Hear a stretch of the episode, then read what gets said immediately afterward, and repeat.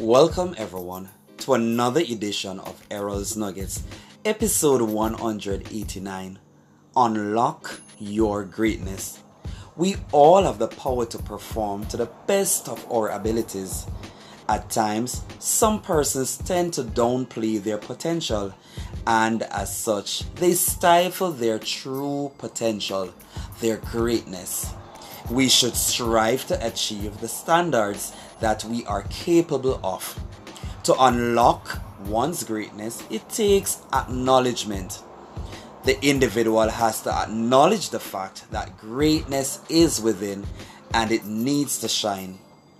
Getting a coach is important in discovering hidden potentials. A coach will help to identify your calling, setting goals, and a timeline. Also, a coach can help you with the necessary skills to perform at your maximum. To unlock your greatness, you have to be disciplined. You have to spend quality time working on your craft. Also, you have to be dedicated to the task and let go of yesterday's failures and insecurities.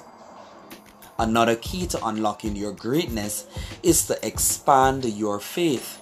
You have to spend time believing in yourself and knowing who you are. You have to believe that you are capable of great results. You have to come into alignment knowing that you are capable of more. Unlocking your greatness is an ongoing process and you have to guard your mindset.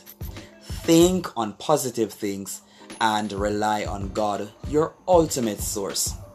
Releasing your greatness is not only for you, your gift is also for others. So while you work on yourself, always find opportunities to elevate other persons around you. May I encourage you to focus on you, your goals, and your coach.